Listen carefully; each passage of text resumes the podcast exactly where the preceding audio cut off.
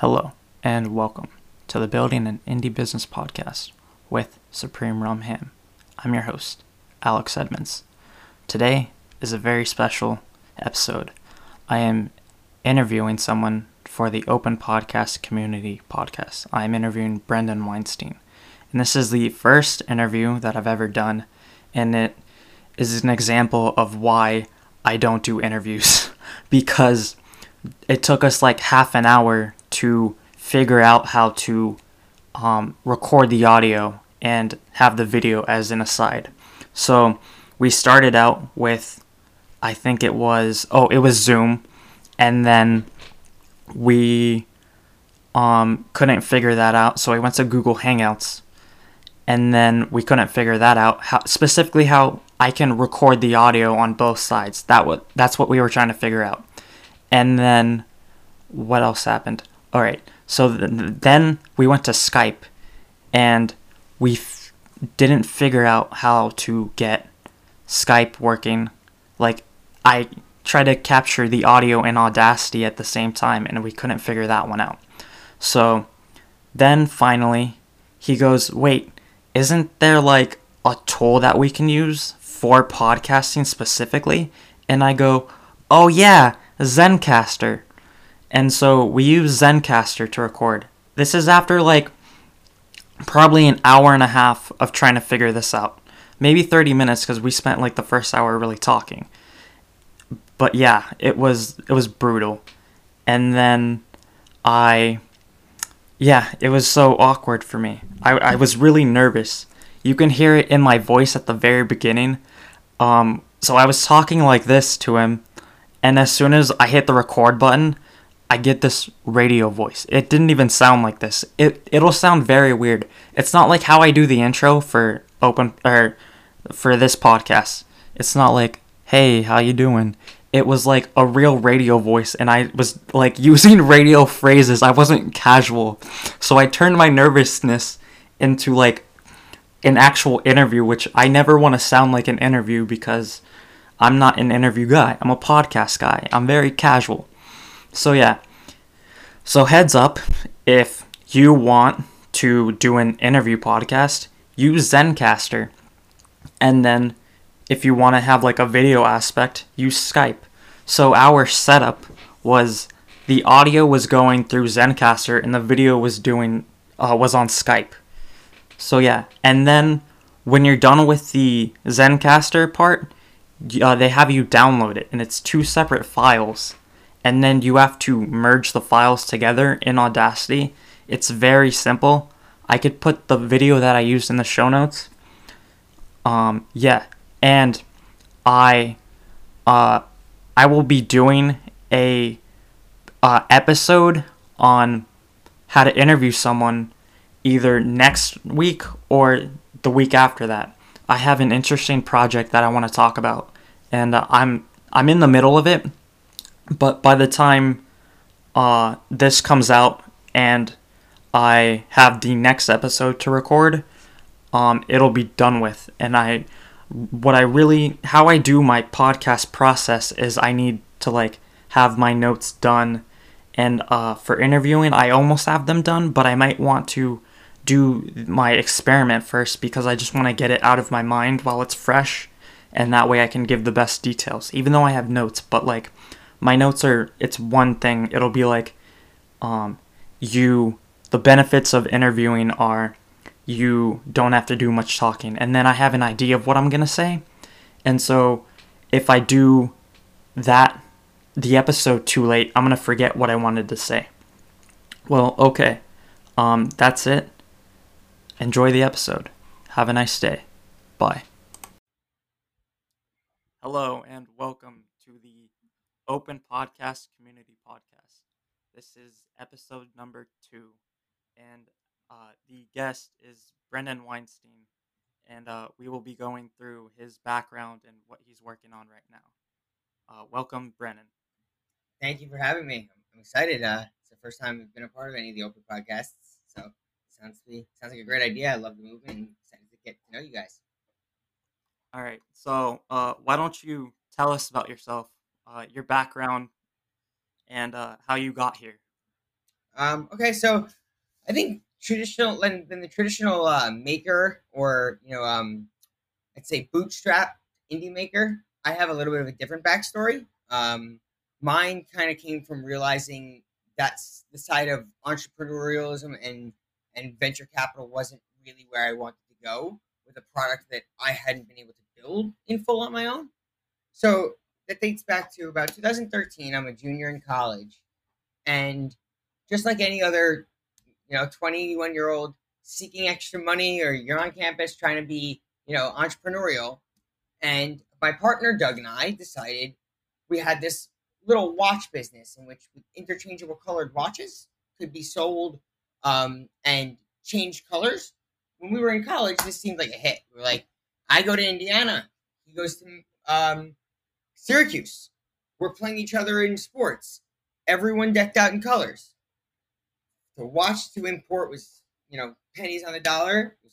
We selling it for a few bucks, but instantly we learned like that was what's driving us. Like there was business. It, that was more fun than even having gone to the game that night. I mean, that was like the early telltale, telltale, telltale signs for me was I didn't want to go that night to the after party.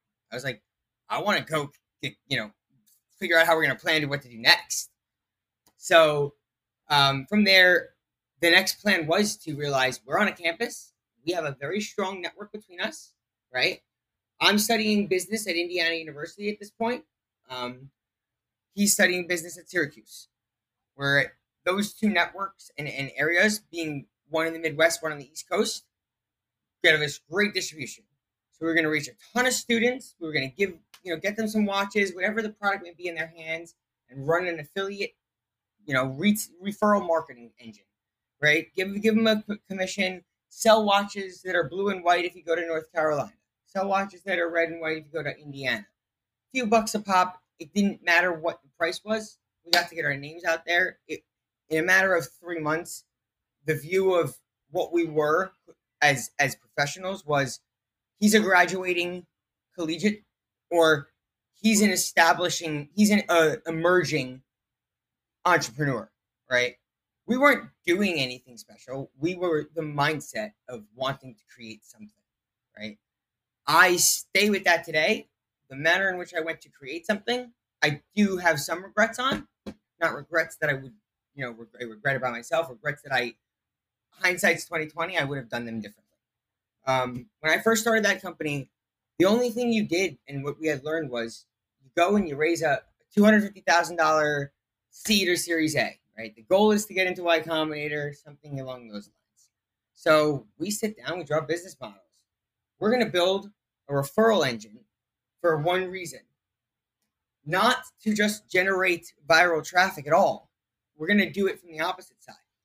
I was a college student with friends and the most connected on their phones, their computers, learning in a learning environment on the computer that could not manage to create one formal channel of communication for our student ambassadors to sell these watches, to communicate with us, and submit work that we wanted them to do. Right? It was like it seemed illogical to us.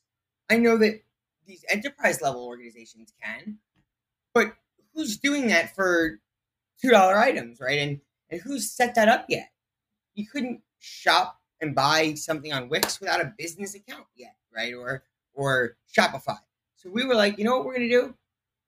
We think that this can't be the only audience and the only demographic that's suffering from this. Those who kind of want to sell something little.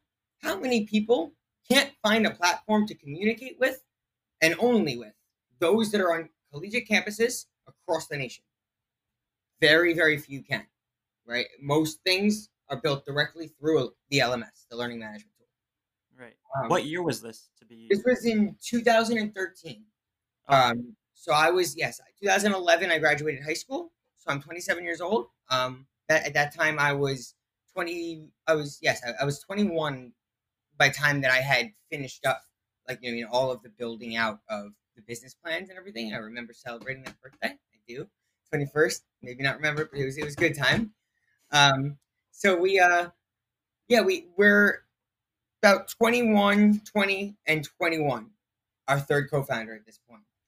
And we're deciding on whether or not, you know, we think that model we just built is re- really actually relatable to an organization maybe the size of, let's say, Red Bull. Because I think many of you who have been in college or in college know you've seen those little Red Bull trucks driving around giving away free Red Bull, right?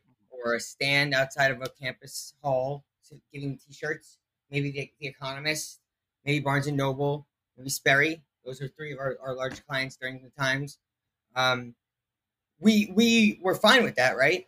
And we were fine with that because our job was getting was being accomplished. Now that we knew we had one communication channel, the businesses were able to create a profile that they wanted to offer opportunities to students on a certain campus.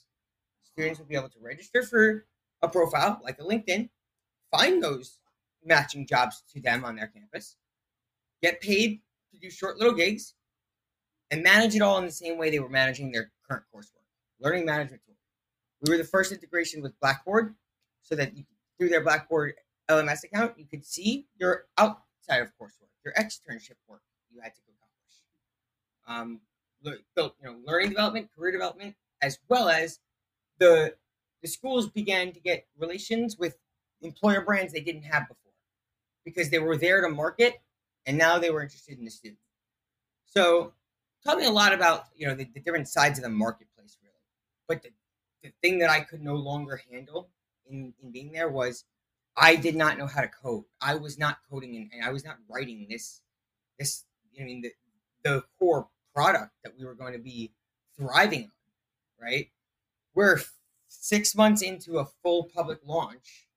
I'm still managing a team of developers in the United States and overseas. The overseas, not outsourced, but support team, right? And I go to sit down for they what they tell me is now I understand a product sprint. We're gonna do a design sprint. My first reaction was, to yell, yell at my partner, Doug, uh, can you get uh, Greg? We need our designer. Right? Little do I know, I'm like, that's how you run as a product manager, a sprint, you know, I mean, releasing features. It's called a design sprint. So they sat me down. I'm sitting there going, I can't not have a say in what I'm building, and I can't have to convince someone else to want to build what I want them to build when I'm still giving them the money to build it. That it, it just it, it became a frustrating factor beyond not being able to build it, but being feeling like I was the only reason that was true. I was telling myself I couldn't, telling myself, you don't know how to code like they can. You're never going to be as good as them. He's a professional at that. Why don't you just let them do that? That's their job. Well, I put together the framework and the, the idea, the, the model for, for this type of business, the business that, that two months later went on to raise $350,000 of a seed round um, ended up raising close to like about a million dollars in, in total capital, um, staying at five employees and close to profitable toward throughout the, the entirety of the five years. Um, I I was able to accomplish that, yet I could not see anything else in myself being able to actually build this thing I wanted. Right, I was going to have to make enough money to buy pay someone to do so. Uh, when that kind of happened is when I really started to look out elsewhere find inspiration, find other, you know, technologists. I'd always been a product hunter like that. I'd always been sitting through, you know, it could be at that time, I think it, it was definitely product hunt, but there was even, um, I was using beta page existed, beta list existed, uh, startup. Uh, there were, there were countless of them. I would sit on forum boards and wait till someone would post a new product. But I would look at them all and go, I'm looking at this for who do I think is clever enough to be the one that I want to pick to be my guy. Right? That was that was exactly where I didn't. It was that imposter syndrome that that we me and you had talked about earlier, but but not right. Like I'm not telling myself I'm bad. I'm just trying to be realistic to the point of like I don't know that I will be enjoying myself going through another learning experience. That's a lot different than saying I can't. So I took a step back and I realized if you want to learn this, you got to learn it, and it's going to be you're on your own, right? Coding boot camps are there. I find that to still be on your own, but it was going to be something that I had to reach out to a community, right? Like I, I was going to need my own resources, not the education system, not my father even working in you know software engineering. They weren't involved with the way we're learning today, agile methodologies, right? Um, the world, the, the, the the environments we live in. Serverless computing. I, I sat my dad down and asked him to start teaching me. He's a 25 year executive in, in technology. He had no clue what one of the words I used were. When I said react, he said react to what? Right? Like this is this is what I'm trying to learn from a. I mean, it's not him. It's it's our generation. I mean, the speed and the rapid um, releasing of of new technologies. That's the reason I'm even in the position I'm in to begin with. The speed of technology advancing so far put marketplaces with social networks on the map, which is where my thought of putting together job boards and students marketing on a campus came to me, right? It was all from mixtures of prior thoughts before. And now I wanted to take that one step further and say that was my thought period. Now I'm going to build it. Right. So that's um, pretty much where University Beyond was like, I would say four years in of its five year existence. Um, as you can see, I was kind of wanting and desiring to be able to go and now create and build. Confident myself. I've been spending a lot of time learning, um, you know, different programming languages offline. I did take a general assembly course. I got a, a certificate in product management at product school. Um, I, I, wanted to know the ins and outs of being able to speak with an, an engineer, right? It's very, very difficult, like without understanding product management well, to convince an engineer that he better finish this a week faster than he thinks he's going to. And you know zero about the languages he's writing, right? So that to me felt like I got I better do that if I want to be even in the room first. so when I when I got through with understanding how products were developed, managed, maintained, and that that role didn't need to be the core engineer, that's when I actually found myself able to succeed in learning how to code the best like of of the periods of my life because it no longer felt like it's either do this or die, right? Like I've now decided to write code. I better get real good at it. Or can I use the fact that I'm able to understand and build, right? applications on my own for my success as a product manager where my interests and skill sets do lie data etc like that took a long time for me to realize and I, I think that i didn't do enough reaching out to people right until about a year ago i would say when people like alex people like you know communities product hunt i've been around and a member of for a little bit longer but communities such as product schools Slack community. 35,000 plus product, you know, uh, enthusiasts, whether they be professors, their current PMs in Silicon Valley, giving us AMAs every day, and like realizing I now had a network I could tap into, right? Community building became the next thing in 2015 and 2016, eh, right? We we started seeing communities pop up all over. We see MakerLog, we see indie hackers, right? We see communities designed around those like I was finding myself falling into, which is the exact opposite of what I had seen myself two and a half years earlier going and meeting with venture capitalists to raise funding, you know? So I, I, as I said, I went through a little bit, you know, of curvy path to try to find out that at the end of the day, I really just wanted to build something, which was the same thing that I started with. I just never got the confidence internally to say, I'm going to be able to make that. So why don't I just sit down myself and try to make that? Right. Whether or not it takes learn a lot of learning. Um, I, I'm happy I did today. I find my, I feel a lot confident about myself, more confident about myself. I work closely with some of the, I mean, I, my more most respected um, makers that are creating today, creating not for the monetary value that they know that they can earn in a salary at a certain organization, but because of the pride they take in their work, right? The, the ability to put out products and in a manner and to those who which in which they would like to, you know what I mean, empower. I think the women's movements like are, are all phenomenal. I think that um, schools that are doing a lot for um, you know I mean for students that that are from uh, foreign countries or that, that are living in you know, impoverished areas there there's a lot of movements that have been able to be built around the limits the the breaking down of limitations of technology right? You were stuck with an elite building what the elite wanted we can all build things it expands to a lot more possibilities. So i was like finally feeling at home right? Like I don't need to be the best developer in the room. I can have the same conversation with these three people. Maybe he's an engineer, maybe he's a designer. That's what products that's what product oriented, you know, folks do. I I want to just be a part of the product phase. So I've now been, I would say, for a good year and a half since then, the end of like 2017, early 2018. I've been steadily still practicing, you know, keeping my skills fresh, but I've taken a lot of side projects. Um, I worked for about 12 to 16 months um, leading the initial product development and uh, data infrastructure um, configuration, basically, for a esports company called Geyser. That was an interesting gig. Um, it was another great experience. I I definitely know now that like just joining another group of people just because there's a group of people is not why you join a team right? You join a team to be with the people who are, like minded, who want to build like things with you, and that you enjoy being around. You're gonna make way better products, and you're going to be way more enjoyable. Your life's gonna be that much more enjoyable if you get to go home and not go back to work, but go on to the same computer you were at work on, doing the same thing, and now it's just for your enjoyment. Right? It makes work not a thing anymore.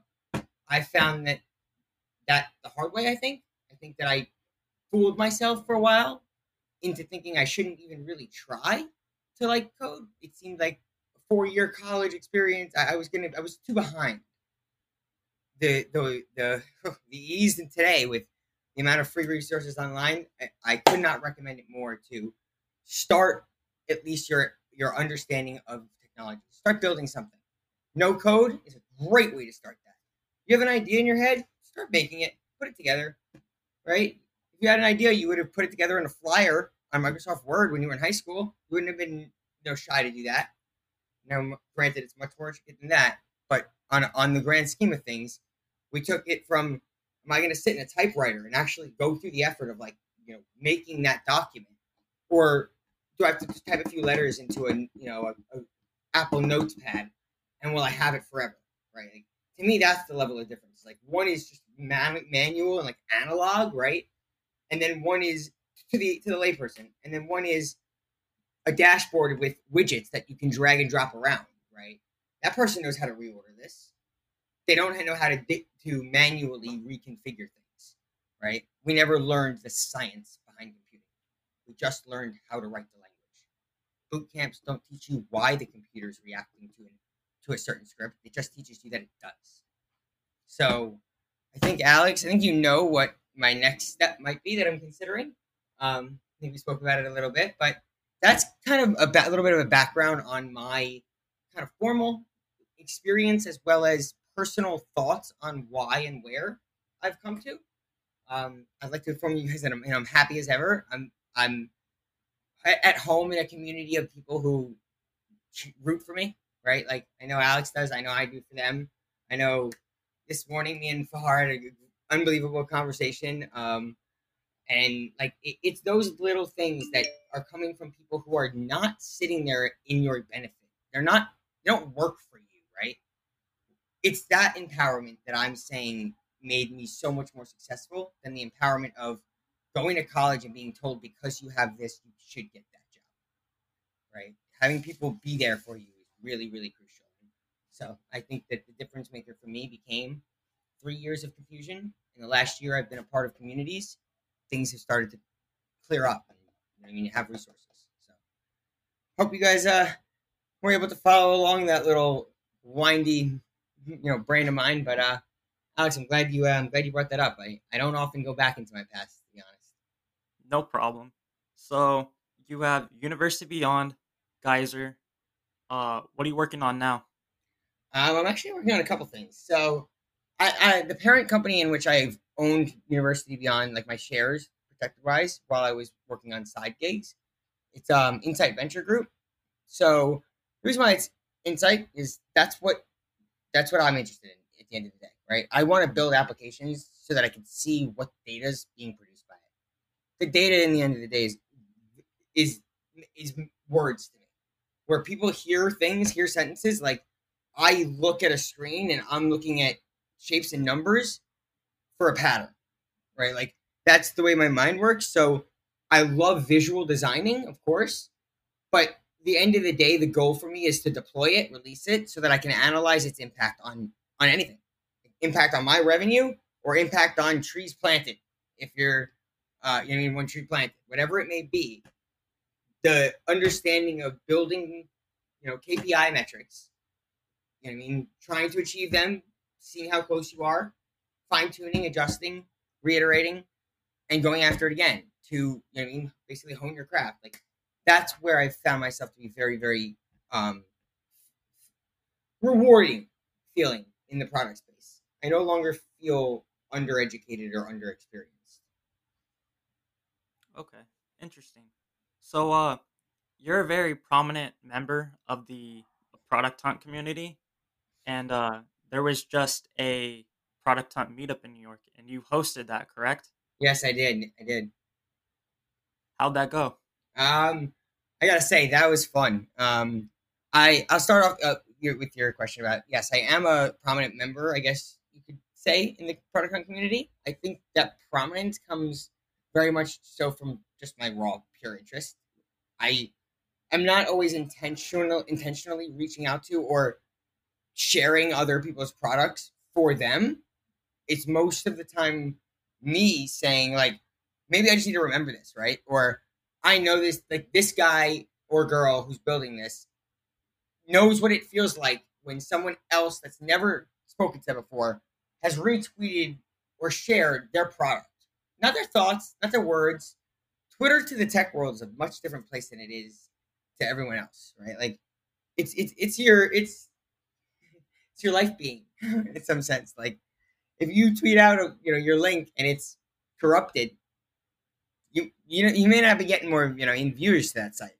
So like when I, I know when you put something out and you have random un unnetworked right people that are not even connected to others of yours finding your product, it means you've obviously started doing something correct, right? You're getting a sense of virality on its own. Um, that's what I loved about the product community. When I started out in there, I didn't really know anyone, right? It to me, it was just an endless array of everything I didn't know was made over the past X many years. And then when you get into a point where you've now seen all that exists and you're building new tools, I always ask this question. If you're a product manager and you're building a social uh, platform, right? Whether it be uh, you know funded or not, someone like a Facebook releases, let's date back 10, 15, you know, 12, whatever, 12 years it was, the open graph. Do you think if you were not paying attention as a product or like designer, product analyst, product evangelist, product discovery manager, like that that graph was going to lay all the groundwork for relationship, right? The the sentiment of that, how to one, two, three, four plus people are connected, right? There that's that's the entirety of a social network. It's built on a map. It's mathematical, right? When we search directory searching for other users that might have had the same first letter name, we weren't getting anywhere, right? Like that's why that whole social didn't feel fun. Social feels fun today because any of us can create anything, invite each other in, and we're still keeping our communities of users, but by showing each other what we've made. Not, hey, Mark Zuckerberg made this thing called Facebook. You want to join me in Messenger on it? It's a lot different than saying, you know, I, I just made such like can you and you can name any application you want to, or you can shout out any of the makers. Let's say um, Mode's a good one, right? Or or Danielle and James. I love Leave Me Alone. Like for them, for me to be able to say for like people I know have made like, made that effort and that progress in putting that application out. I don't necessarily take pride in it, but I certainly feel a, a devotion to not leaving that product. Right? That's the community that I'm talking about. Like that's not buying and, and like cult like. That's support. That's exactly what you look for in a community of like minded individuals, right? So I think that's really what broke me out of my shell to realize like, go for it. Be yourself. Go work in communities. Go reach out to the product hunt users, right? Start talking to some of them. Just tweet at them, right? Who cares if they don't answer you, right? You're, you're, you're just, all you're doing is stating your opinion that you like the thing. Or if you're smart about what you had said or intelligent in your field, people are going to pick up on that. You know what I mean? If I follow you, Alex, and you, someone retweets you that I find to be brilliant, right? I'm now looking at you and both of you in another light. So I think that Twitter, like you know, and and capturing the social uh, wins you can from there, um, getting yourself seen but not advertising yourself, gets it becomes tricky. You know what I mean? But I like to take it from the, you know, a different angle, which I'm going to touch on later, instead of selling a support angle. I think it allows for just as much growth and learning, but a way stronger network. Um, and I'll, I'll, touch on that in a few moments. I just wanted to uh, also like take a few minutes to thank everyone that was involved the project um, meetup with me. Um, Eric is running from Bubble. They provided the space. He was great help, and um, we had a sponsor, Public.com, giving away free twenty dollars worth of uh, stock to everyone. That was really nice of you guys. And um, Al from Coda has been a super, super, super helpful resource as well. If any of you are out there from New York, we have a Product Hunt New York um, meetup, you know, uh, event series that we're going to be continuing to go on with. And uh, I'll definitely after this have um have Alex shoot out a link to that. If any of you guys are interested in seeing and following along on our future events. All right. Um. Uh, is that it? Did I miss anything? I don't think you missed anything. I, I was going to elaborate a little bit on actually how the event went. It was really cool. Um, I don't know. Are you guys on YourStack? Like, if are you on? I yeah, I just signed up uh yesterday actually. It's it's. What are your thoughts? How about that? Um, I think it's a little bare, but uh, they're gonna release more features. Yeah, I, I can see the bare statement. Um, I think that it makes sense to a lot of people now why like you were able to see that it's gonna exist, but not see it yet. Is that it was probably more bare, right? Some of us did see that, but it's gonna take all of the net the networking effect of what we're doing in these next few weeks that actually builds that? If, it's not mapped yet that you and I like enough similar products, how is it going to recommend you the right tool, right? So I, I think that those experiences will grow and will become part of, I mean, innately part of the application, the way any social platform does.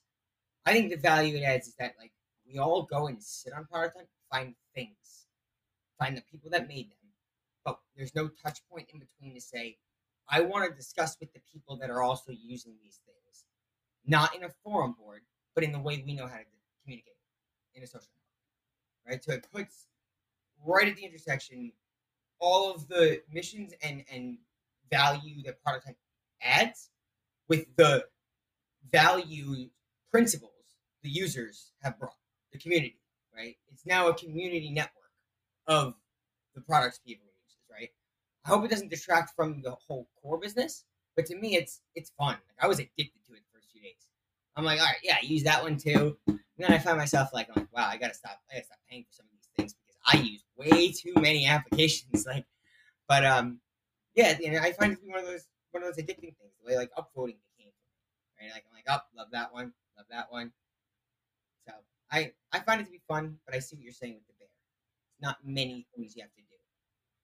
Yeah, I, I feel like it's an extension of Product Hunt because it's like these are the products that people are releasing, and these are people's favorites products that they show on uh, YourStack. Right. I think if you think if you leverage it in a sense like that doesn't compete with each other, but turns one more into the directory and one more into like let's do it this way. IMDb is a review engine, right? with a directory of everyone that's related to any of those movies.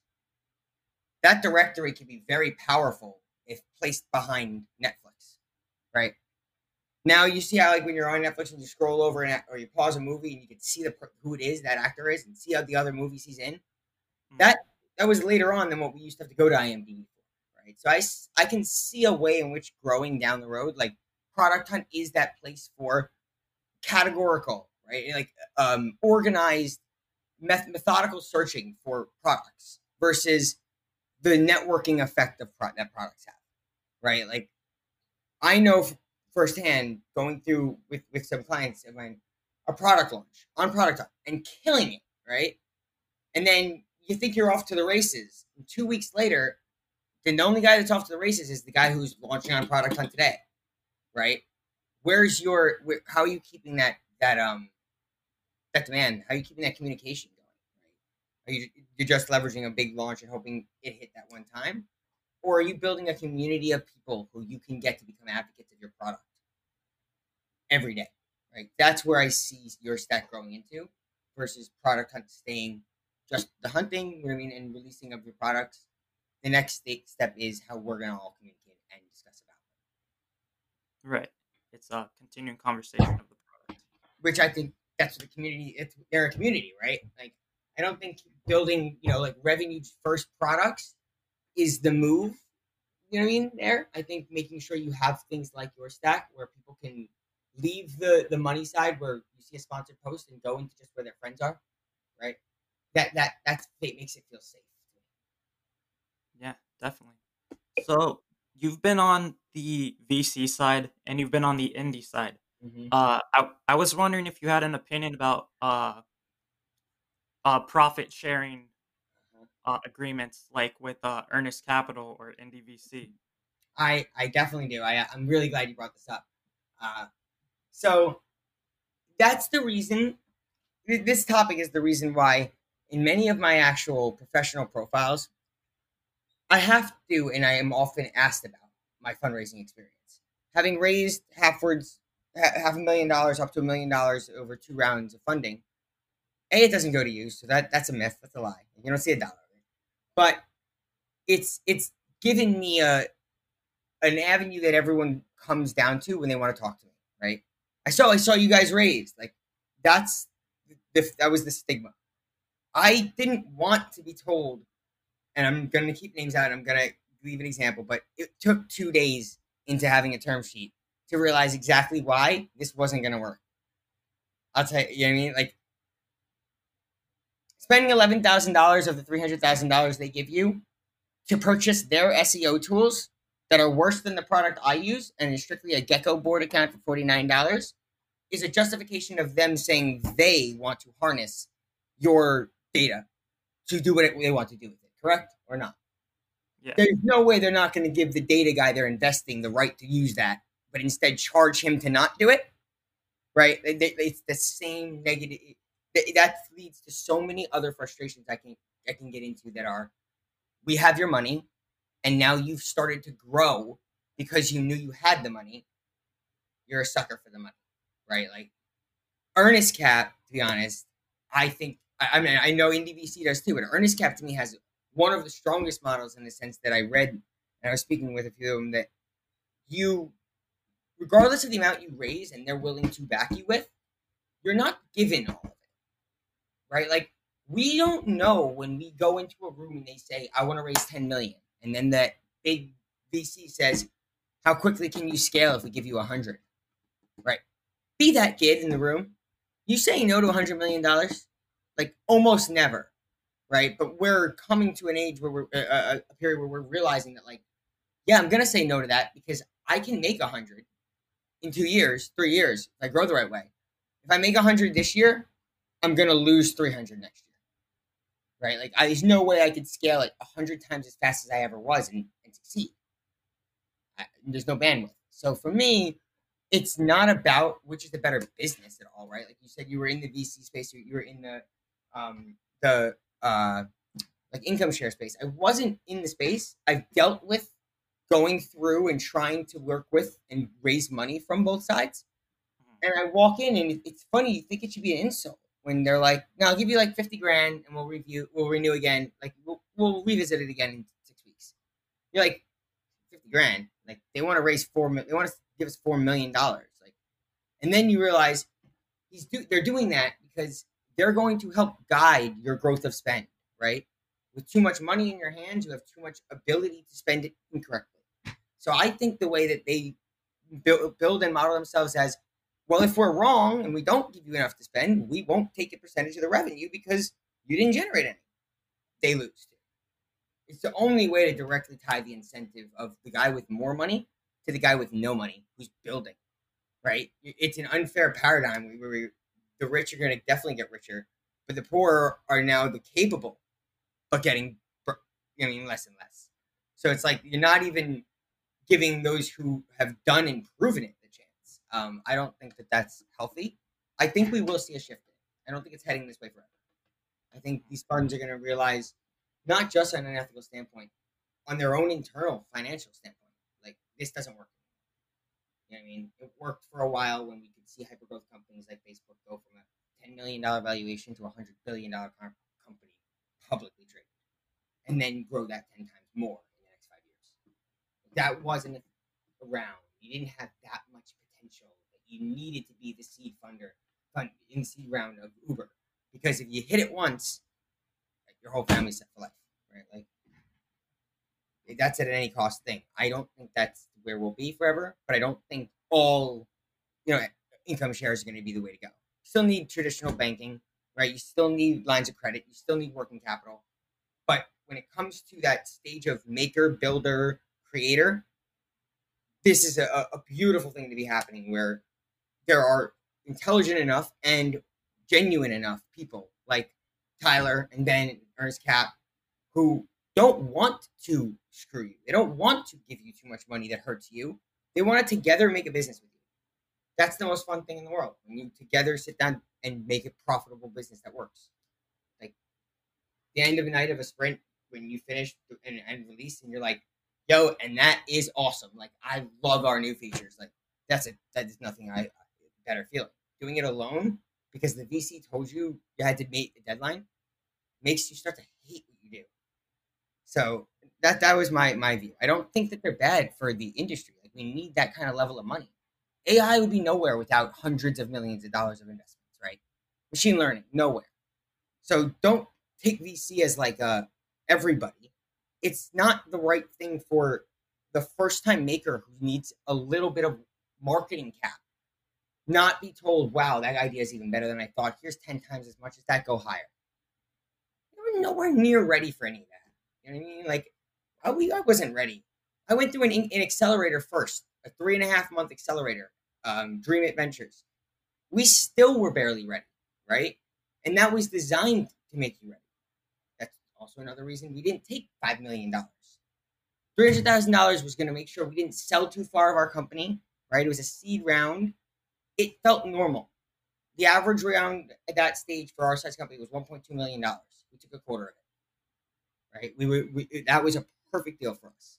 We needed some money. Uh, we needed salaries and some, some left over, but we didn't just get rich. And now whatever doesn't work, we have a couple million. That would have been like you know, it wouldn't have been accomplishment at all. I wouldn't have felt accomplished. I mean, it wouldn't have succeeded. So that's the way I feel about the VC. I mean, uh, space like that. I think it's just more ethical and it's better for a certain audience. It's not better for everyone. Okay, interesting. Um, so I've been uh applying to jobs and I've noticed that some companies they uh they've been going they've been staying private for longer. Like they go from series they they have like a series D and a series Oh, E Okay. um funding of uh a round of funding. Uh, I was wondering if there was any advantage for them staying private longer. Yes. Um, so I, I, I see what what I take from that is not so much as my market intelligence, right? From them from them um, staying private longer. Staying private longer certainly allows them to not have to beat revenue expectations in order to release an earnings call that's going to see them not dip under like in the after hours. If you start to think about a, uh, a private company that has cash in the bank and a credit limit on file, that's how much money they have, right? That's how much money they're worth. A Public company that was expected to grow by 12% because they've been growing by 12% per month, which is never going to happen, right? Is now growing by 6%. The stock market's built, the price is already built in, accounting for future earnings potential. So if your future earnings potential was 12%, but you still grew by 6%, you're telling me that you now lost your capital to go build that other 6%. You see, you see where I'm saying? Like, if your stock drops, you lose money. So if you were supposed to grow by 10% and you grew by 5, your stock will drop even though you grew by 5%. Right? Because it wasn't as good as everyone was betting on. Disappointment. Right? Now you've disappointed. They want to take their money out and you've already lost the money. So if you're not at a stage where your institutional investors have owned enough of the company, right? They're not going to be an Uber like company where the second and the day possible for all of your um, executives to sell their shares, right? That that um, the barrier to, to sale is over. Dumping of your shares, right? Does that state any confidence to an investor or a person that you should want to be in that company for the long haul, or that they feel like they probably got the most out of it already? Right? Like that's that's the way I see that. So I think that if you could stay private long enough, why go public? You're never going to hit 500 shareholders. Like, I don't know if many people know that actually. If, if, the second you even accidentally cross the 500 shareholder mark, you're you have to become a public company. Um, so if you don't need to be raising money from that many people, like you know, people, and you don't need to grow at that billions of capitalization rate, I don't think you need to go public, right? I don't think you need. I, I use Slack as a good example. Like Slack to me was like I loved it. We all, we, everything, everyone I knew loved it. There were obviously its flaws. It, it's quirky. It, it's buggy. But when it goes public, right? It's now not just that fun, engaging, you know, chat tool we use in our offices and and um, through you know boot camp courses. It's the product that generates how much revenue and how much do they spend, right? What's their rev run rate? Like that's not what I wanted to be talking about yet. It's about Slack. Right? Like I still seeing innovation there. What what it becomes. Not already talking about whether or not they should have ever went public and is it a bad investment? Should they get acquired? Like acquired already. We were just tapping into the we were just getting there, you know? That's the damage I see in companies going public too early. Is that if they're not going to succeed, we never saw their true potential. Okay. Interesting take. Um, is there anything else you want to mention or uh, yeah, sure. I actually had a couple things I wanted to mention. Um, first of all, congratulations this week to all of the um, the Golden Kitty winners. I and Fahar for a runner up. I think he's I think he was the only runner up winner that uh got his own design, but that, that still works. Um, I'm still waiting on my Fahar. Um, but I uh I think that I want to I want to really congratulate too like all of Alex, you, all of Open Podcast for coming together and like deciding to discuss the fact that not everyone here knew how to run a podcast, right? And that we're all interested in doing it, but we need some help. And that's what I touched on earlier in the in this conversation, and I'd like to finish on is that this community. I try to jump into many different ones. I'm happy I joined this one. I would like to start podcasting um, a bit. I mean, I, I, know there's some several people I would love to speak to, um, get get their insights. I think really awesome. We have a place to go to to like schedule and ask questions about what we should talk about. Therefore, I didn't feel nervous coming into this, and I haven't done a podcast uh, or a live stream in like oh well over a year. I didn't feel nervous because a I'm not looking at who's looking at me, but we speak enough together about the the false uh, like the false you know I mean conceptions we're giving ourselves about being scared of something when we know each other and we know what we're capable of, right? To anyone out there, I have not been on a live stream in a, in a year and a half, right? We had technical difficulties for 30 minutes before trying to get this going. Five seconds before we started, we finally could hear each other, right? It's not going to stop us from having had a discussion in front of you guys in public. It's it's a healthy discussion. It's what happens, and the rest of the people that do get the that bug the first time in open podcast don't have to feel alone either, right? Like that's that type of honesty and and just genuine genuineness is what I'm like really excited to see going forward, and I think that we can have some like awesome open podcast discussions. So thank you very much for having me on. No problem, man. Uh, uh, where can people find you online?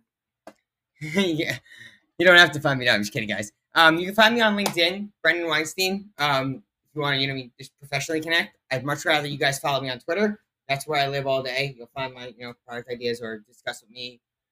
If, if you need a, I mean something emergency, DM me. I usually answer them. I'm reachable on DM. Never gonna find me on Facebook for sure.